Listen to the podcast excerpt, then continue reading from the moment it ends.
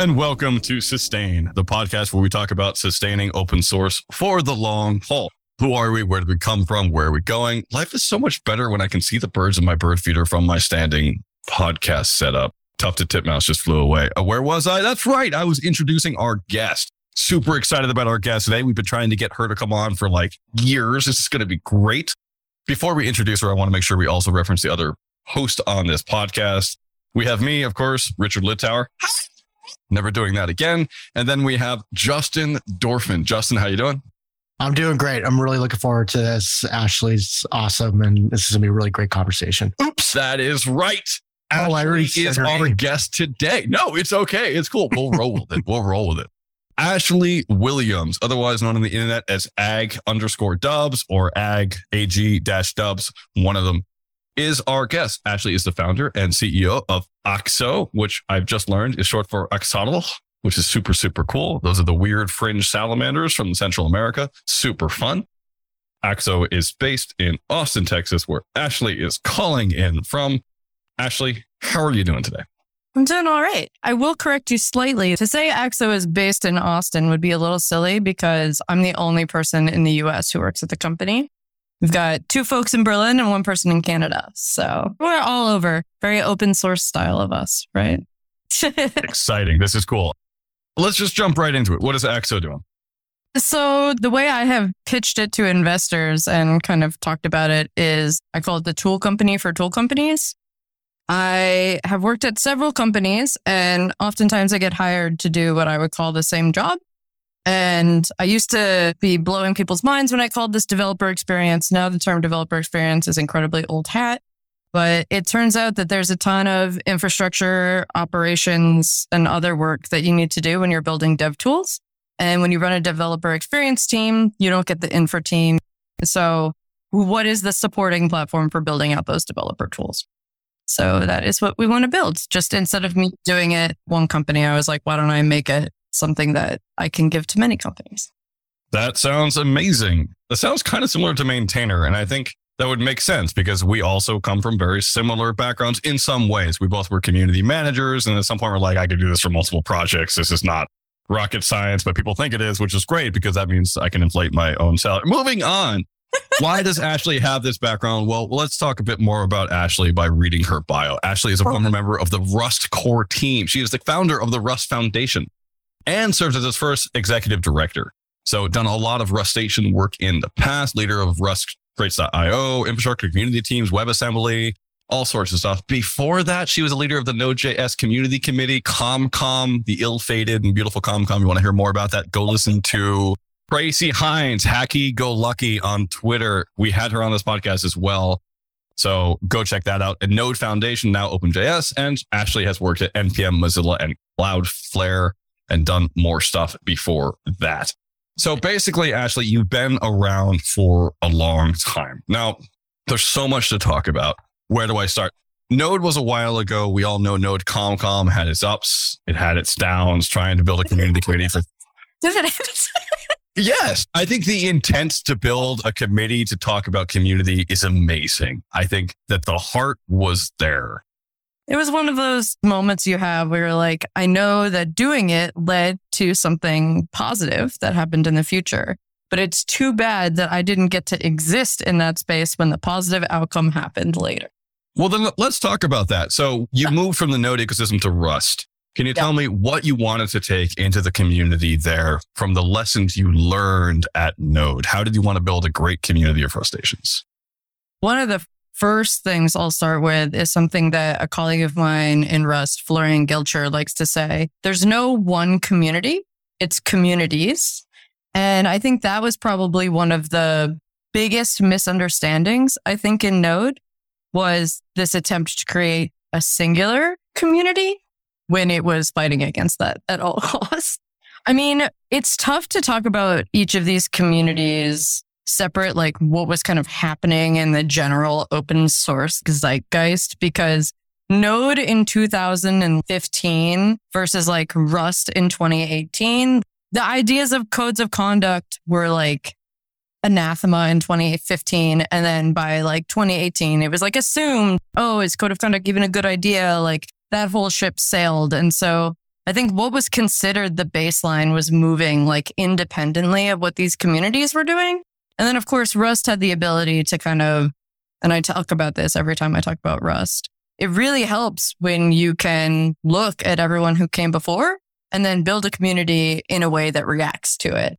So I was able to look at communities and go, oh, all right, we should have interaction guidelines. Like we should be aiming to have like better focus on diversity and inclusion. And so, I mean, I don't think I brought that to Rust. I think that that is something that Rust kind of did when Rust showed up. And one of the first commits to Rust was a code of conduct.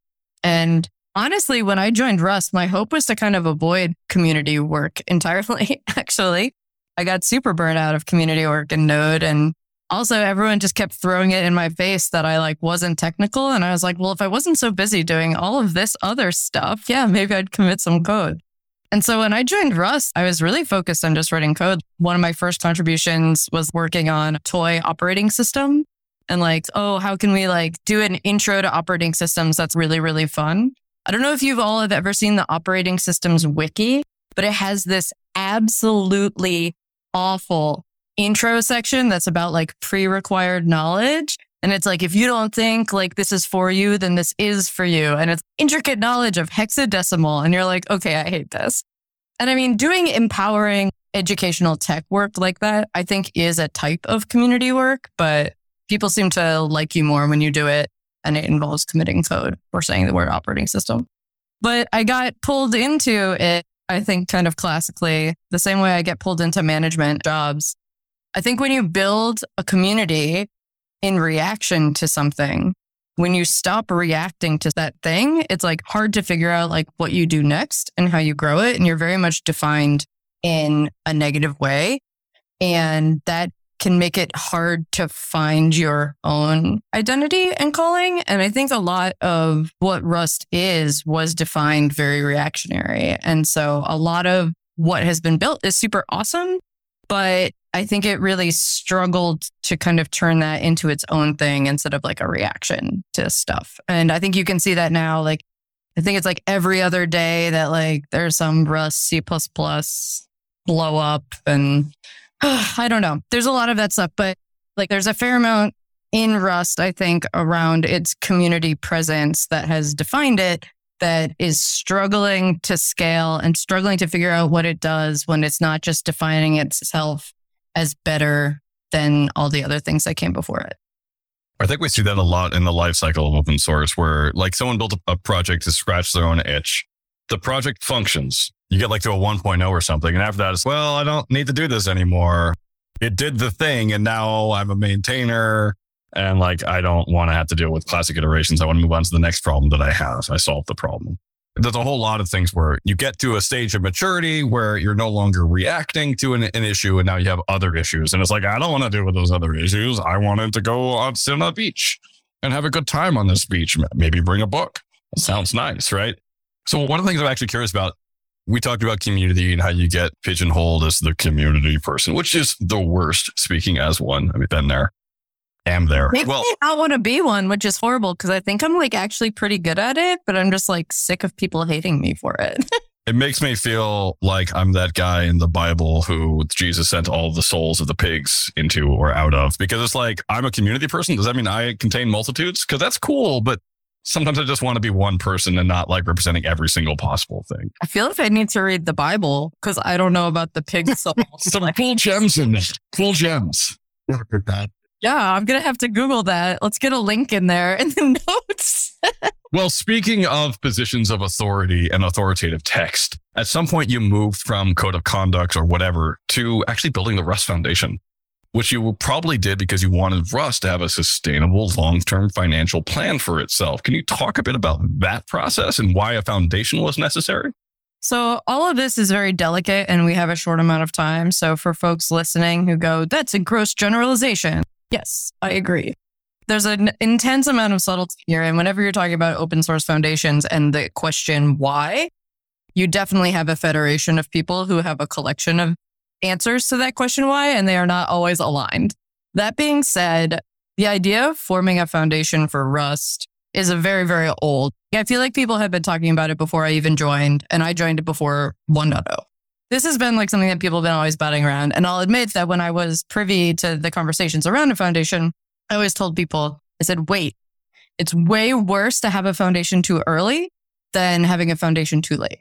And so I think that we probably formed a foundation about a year late, my personal opinion on that. And I think that that's good because you can see some of it like kind of spilling out on Twitter, but like forming a foundation and creating that type of formal governance, sitting on top of the project governance and knowing the governance debt that we have there, it adds a lot of complication to things. And I think it's made some things just very tough for the project. Some things I can talk about, some things I definitely can't talk about. And so, like, the real urgency around forming the foundation ultimately came from the fact that so Rust was jamming along, like doing really, really well. And then Mozilla, for reasons completely unrelated to like the performance of the language or the Rust team that was there, Mozilla needed to do a reorg that involved, you know, letting go a lot of foundational members of Rust governance that were employed by Mozilla. Now, it's worth mentioning that Rust was not even really the intellectual property of Mozilla or run by Mozilla in any capacity at the time when this happened. But the thing that's worth noting is that what is true and what people perceive to be true are very different. And so people really understood Mozilla to be the guardian of the Rust project. And so when Mozilla had this large change, it really made a lot of other companies that had just started adopting Rust in really serious ways very, very, very nervous. It made them very upset. And so as a member of the core team, like we were getting like a lot of communication about is Rust going to survive? And for us, it was just, okay, everybody who's working on Rust is still working on Rust. Nothing like formally changed for us, but the perception changed.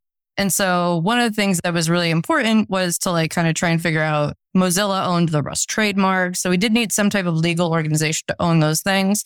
But we also needed to form an organization that would help people continued to believe that the project was stable and taken care of and moving forward. And that because of the kind of origins of the project and people's kind of belief of it being like kind of solely governed by Mozilla, with them kind of out of the picture in a very like public way, we needed to kind of create an institution that would be in that spot.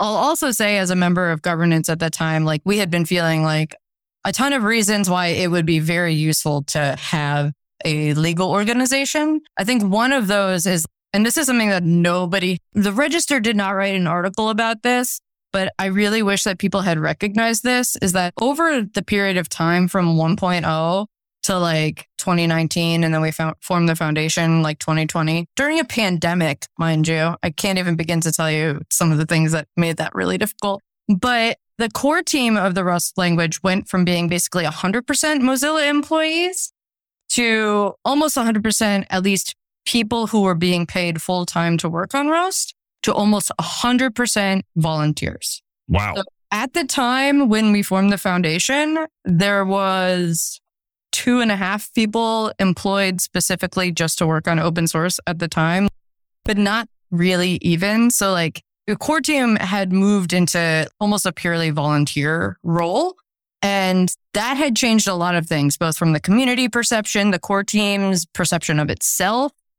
And so I think something that was like very interesting and also was like a big part in us wanting to form the foundation is we had been starting to really feel the pinch of this is a massive project with massive legs, huge set of people that we have to manage. And we don't have the time if we're going to be like also making money to be able to do this. I quit my job actually to start working on the Rust Foundation just because even setting the foundation up itself was a full time job and I did not get paid to do that work. But yeah, there was not really a choice.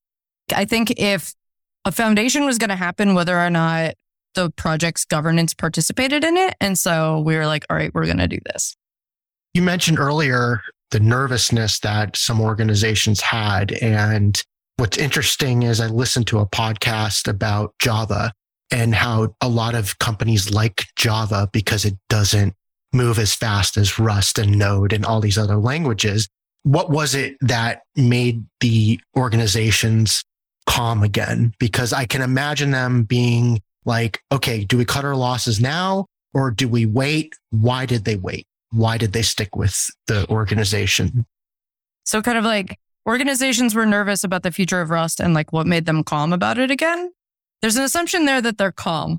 I mean, I think there's a couple of things. I think the first one was having a legal entity that owned the trademark and functionally owned the intellectual property. That's a gross generalization. You can go read how Rust is licensed and how copyright works with contributions and stuff. In general, the idea that there was a group that was kind of like handling that legal element of it. And I think also that it was a 501c6 organization that they could participate in and they could have a person on the board. I think that was really important. Your phrase governance debt to me just was like electrifying. I'm just still happy about that phrase. Can we have governance debt.info? Like, can I we please that. buy that website and just fill it full of cool information? The information will be horrible and sad, but sure. That's okay. That's okay because horrible and sad are problems and we are engineers. We enjoy fixing problems. One of the questions I have for you while you're talking, you're talking about building a foundation and it's so similar to other conversations I've heard from Eva from PSF, Deb from PSF, not so much Karen from Software Predictive Services. They got it covered, but certainly Node, talking about with Tracy, talking about how that works and looking at the history of foundations in general. And at this niggling little question, which is kind of weird, which you mentioned I had to take time off and do this work because I didn't get paid. And it's like, well, why didn't you just go to a VC firm and have them do it? Why did you have to go to a, for the 501c6? I work for 501c6 and I often wonder why not .org. Tell us a bit about what the difference is for you and why one is better for open source software sustainability. There's an assumption in there, I think, that one is better. So one aspect of better is that it is more palatable to people who have money. And so I think if someone were to form a corporation, the large companies, say like the FANG companies, even Mozilla, for example, I don't think that they would have participated. I know when I was doing the original fundraising for the membership of the Rust Foundation, I actually got a lot of pushback that we didn't join the Linux Foundation. People investing that foundations really, really want it to look like something they've already seen. Now, admittedly, every practitioner likes that. I love to say ergonomics is 80% familiarity. and it appears to be like true also for organizations that are doing fundraising. So is it better for sustainability? If the first ingredient of sustainability is money, then like there's certainly elements of it that make it better.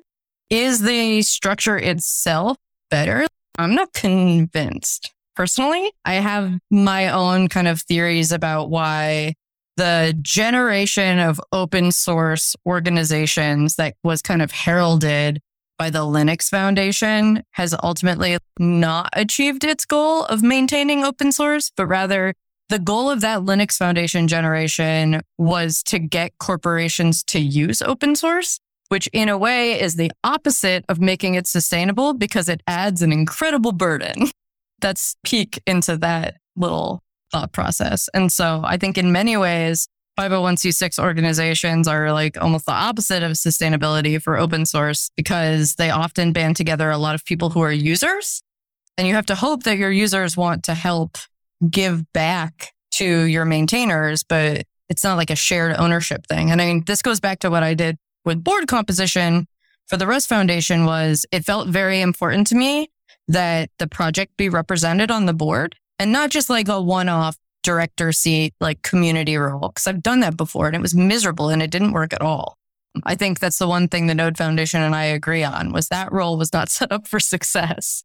So the way the Rust Foundation board is set up is that there's a set of project directors, but regardless of how many company directors are added, like they sell X number of platinum member seats, et cetera, the project directors always have 50% of the vote which is not something I'm familiar with in any other open source foundation. And when I got involved in open source foundations, I was kind of horrified to discover how little power the project actually had in these things. And if these organizations are designed to be supporting those folks, them not having a seat at the table that represents anything that could threaten a majority is to me lip service. That's one thing that I tried to do to like tip the scales there. I mean, it is ultimately a charity. The people who are participating and producing that work aren't at the table for how that's getting done.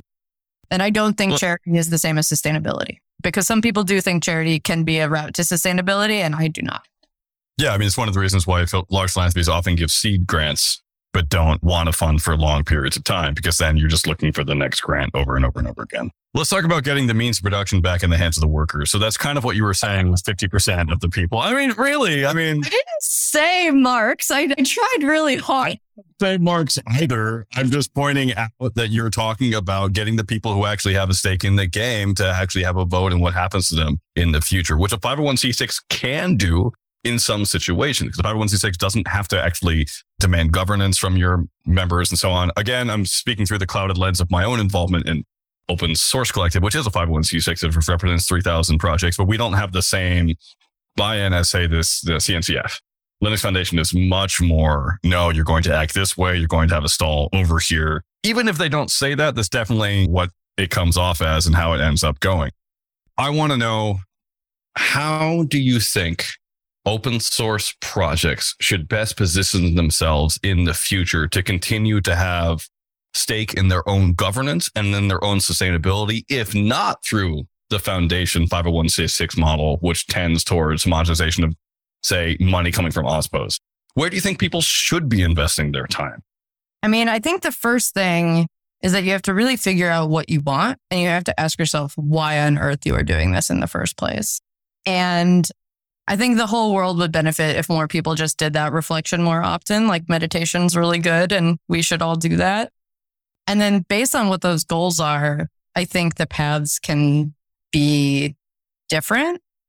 I mean, some people aren't interested in control, or perhaps that's what they'll tell themselves. I think that's something difficult. I feel a lot of open source and the origins of open source had a lot to do with end user control and also producer control. So what I'm doing is I went and I raised venture capital and I started a company. And I know for sure that is not necessarily the right path for everybody. I'm an impossible like systems thinker. And so now I'm getting like really tied up in like all the different systems of incentives I can think of. Question that might clarify this, maybe. Okay, yeah, go for it. So meditation is great. I think we should all be Dominic Tarr sailing on a sailboat, having a good time, thinking about what we really want out of the world. I think it'd probably be a better world. However, it's tough. It's tough to have those conversations. And it's really tough when you have a community of people who are already invested in a product that they're working on, in a project that they really are invested in, whether it's a GitHub repo or a foundation or something large like a company. So after one meditates, one inevitably has to get up and eat food. And one inevitably has these weird Western urgings to be productive and to go out there and do stuff. So there's always going to be this tension. Question I have for you is given your amazing experience and your long time dealing with people who are angry because they don't know what they want and they're trying to figure it out. What's the best way for a project to have a conversation with each other about setting goals and intentions for their project? How would you have people sit down to talk to each other to say, where do we want this project to go? Because that's where I feel this often breaks down. We all agree that we should really have some self reflection time, but figuring out how to get people at the table to talk about those things in a way that isn't alienating is hard. So I'm curious if you have any tips. I think it's really hard. I mean, you said it earlier before, and I believe it's an Eric S. Raymond quote, and I am not a real big fan of that person. But yeah, a lot of people do open source to scratch their own itch. And one of the things that I think is really interesting is that when you start trying to sit people down and figure out what goals are and stuff, what you're looking for are like collective goals and like shared goals and shared vision. In the RustConf 2018 keynote, I think me and a couple of my colleagues phrase it as try and get people to itch the same way. Don't think that you're really going to get a lot of people to have the same shared goal. I think that that's really, really, really difficult. There's plenty of ways to do it. I think the key is really investing in communication and honestly, like brand and marketing.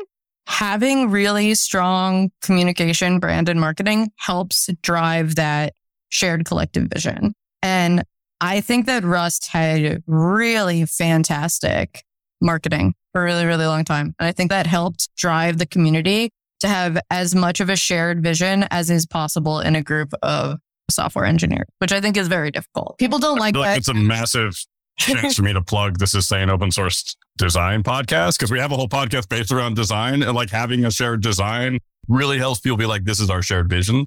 And designers spend all of their time figuring out what does the person really mean when they say Schnufflendorf project? What do they mean when they say so like maybe we should just talk to them more. I don't know.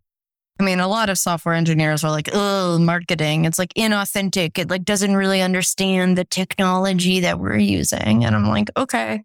But, you know, also at the scale that we need to communicate at right now, all those technical details are actually very useless and potentially harmful because they're going to get away from like the general position that we're trying to communicate. Those are the same people that have their laptops covered with stickers.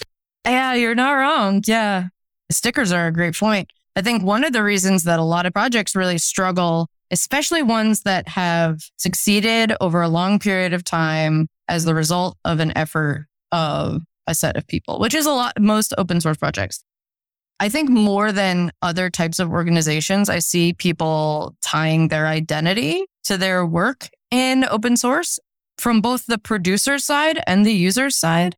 And that makes this shared collective vision and goals thing even harder. Because when you one, if you realize that you don't have the same goals, it feels like an attack on your identity, which people usually respond very poorly to. But then also like you'll have factions form and then you're kind of recreate the identity politics subculture, which can get really complicated. And there's not been an open source project I participated in that didn't have that problem. And I would share that I had that problem. I tied my identity to my work in open source a ton, and my life has gotten so much better since I stopped doing that.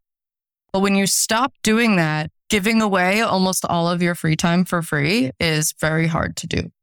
So that's why I think a lot of these things are tied together and open source is a weird amplification of these problems that you see in other areas. If you want people to have a shared vision and a shared goal, with something that they tie super closely to their identity and spend all of their free time doing, you have added urgency and personalization to an already complex problem.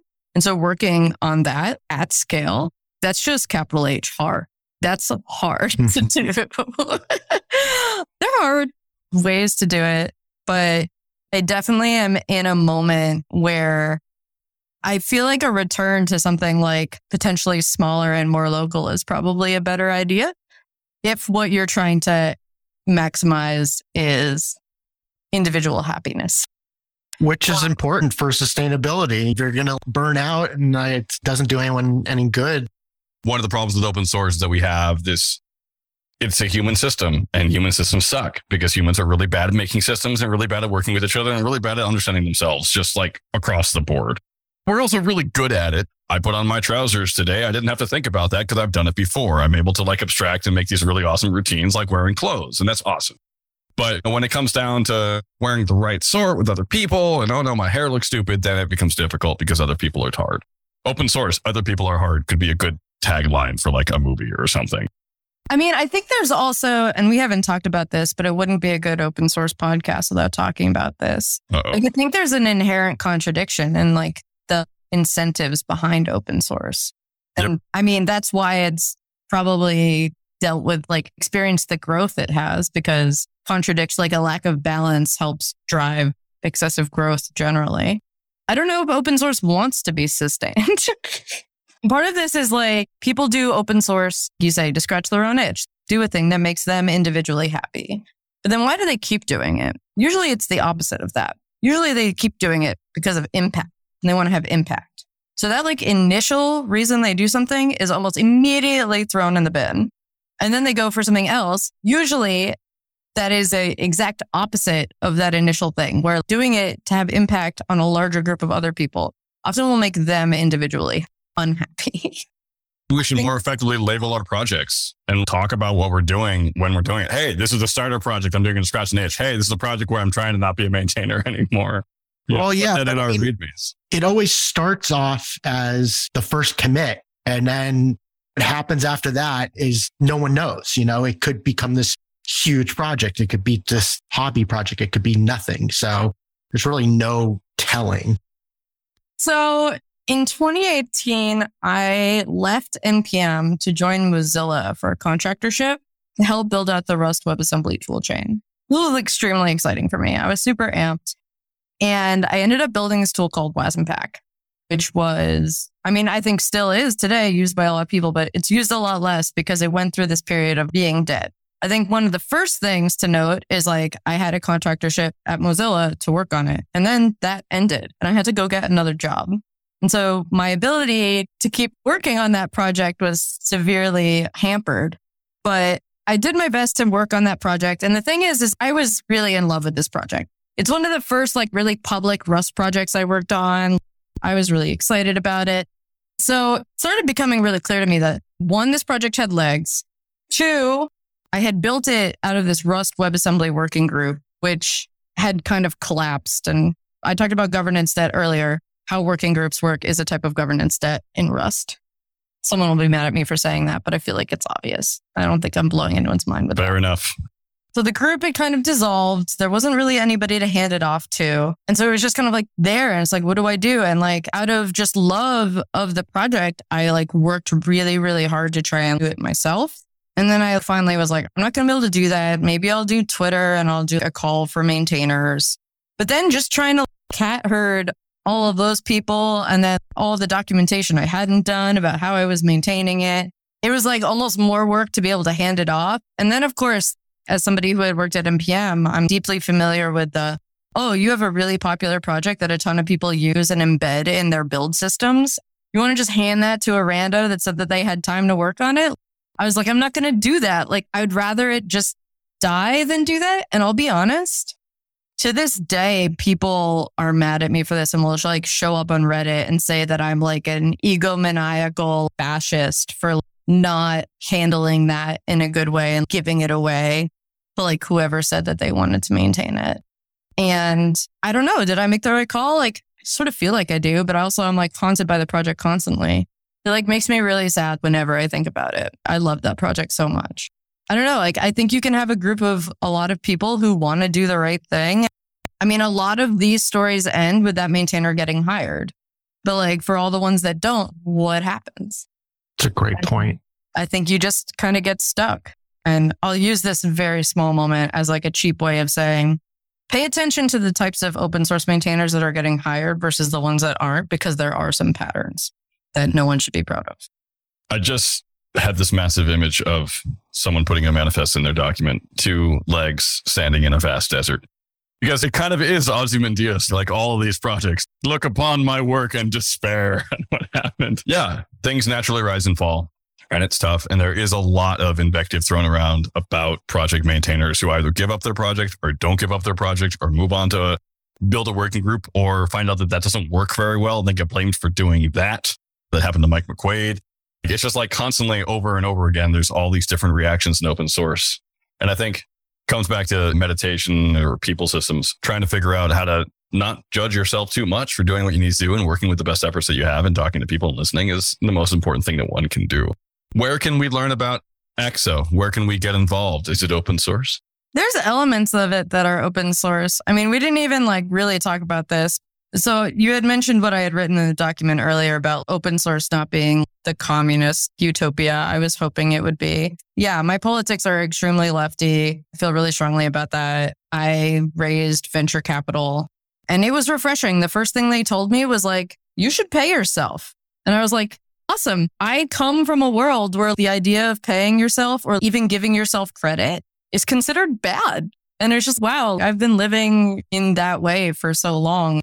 I reflect a lot about the traumas that open source has laid upon me.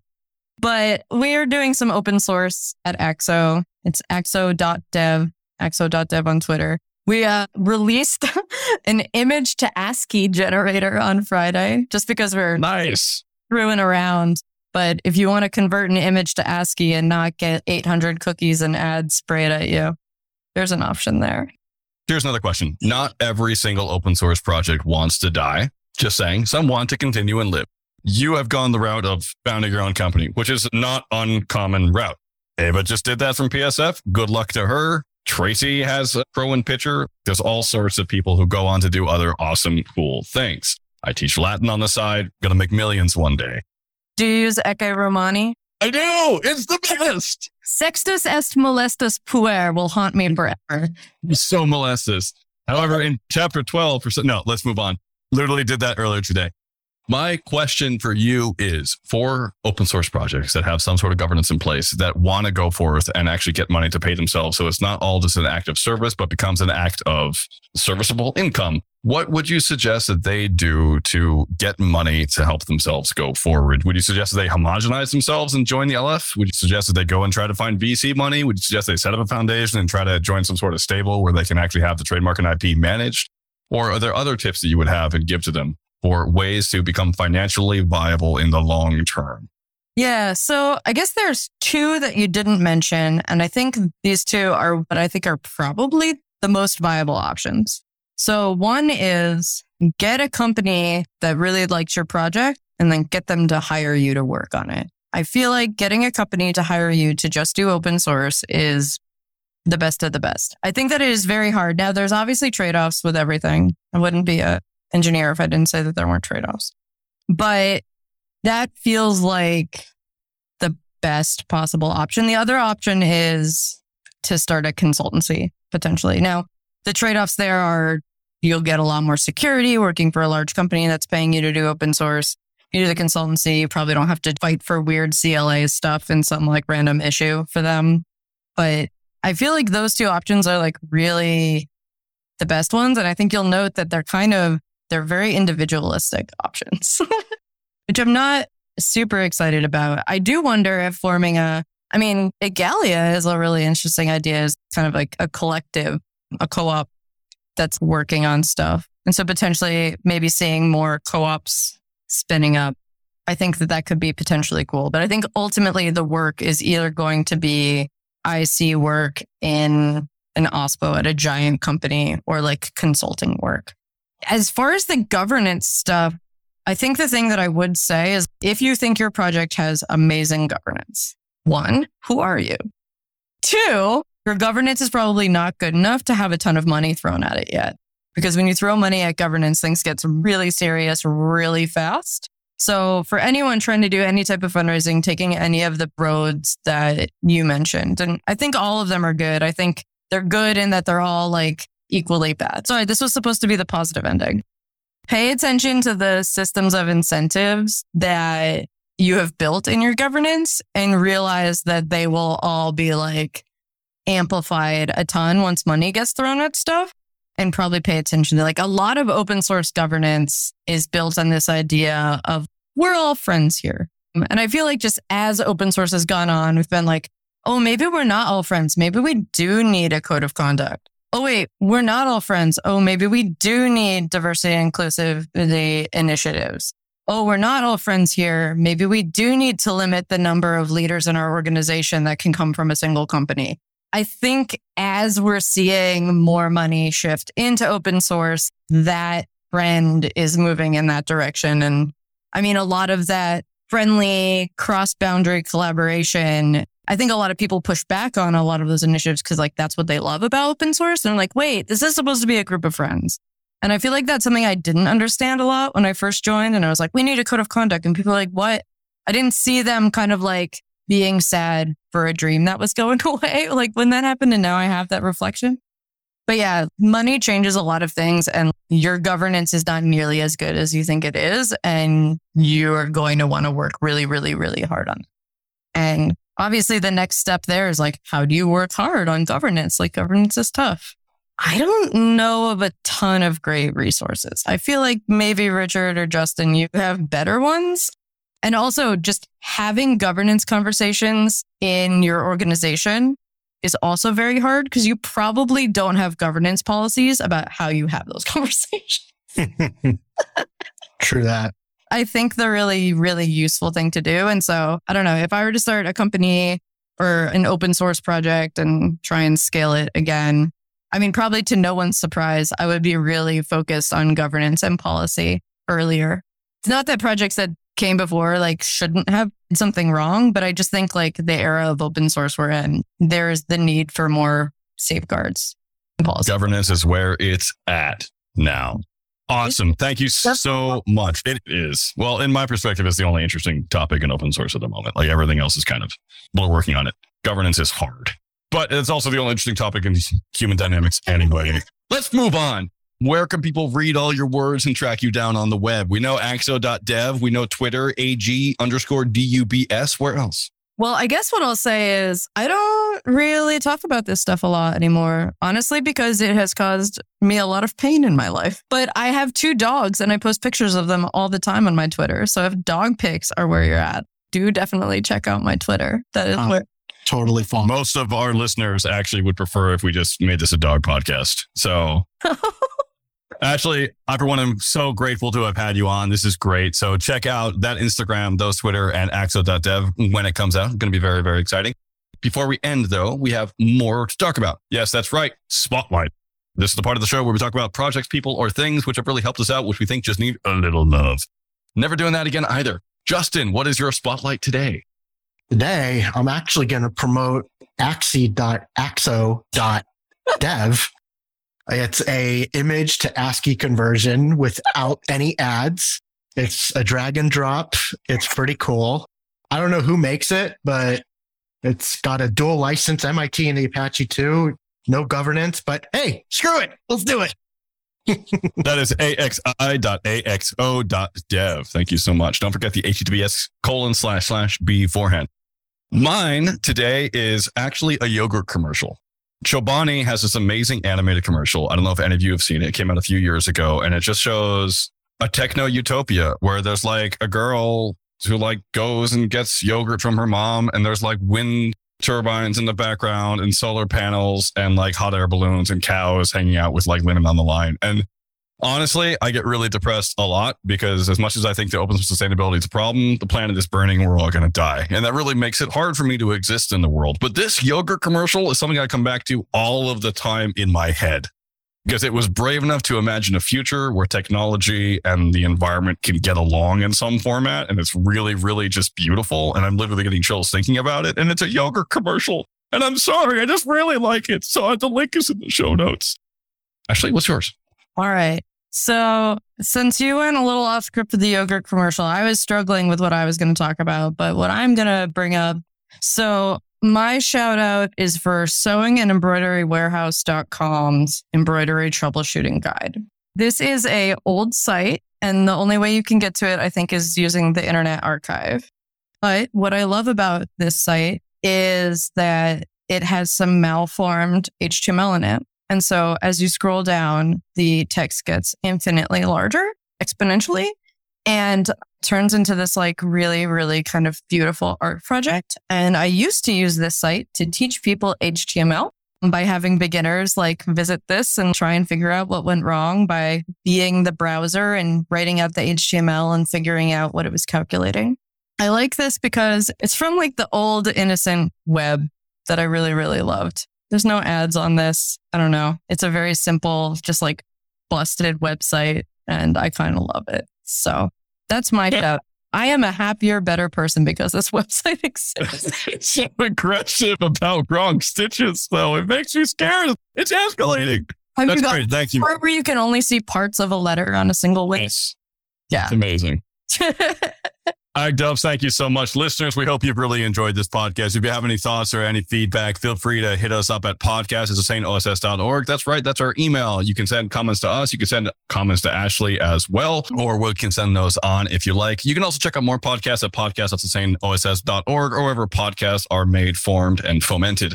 If you actually would like to like our podcast when you go to those places, that would be great. That does help us for some reason in the rankings, which is important. I don't know why. Or you could just share word of mouth. That would be really cool. Go to sustainoss.org to learn more about Sustain as an organization. Go to our discourse, discourse at sustainoss.org to talk with other people about open source sustainability models. We do have various working groups, reading groups, and fun times. The design working group is amazing. If you know any designers, please get in touch. If you want to be on this podcast, please email us. And finally, just thank you, Ashley, so much. Again, this was an excellent podcast. I really enjoyed it. And I hope you have the best of luck with Axolotls. And uh, may life be grand. Thanks.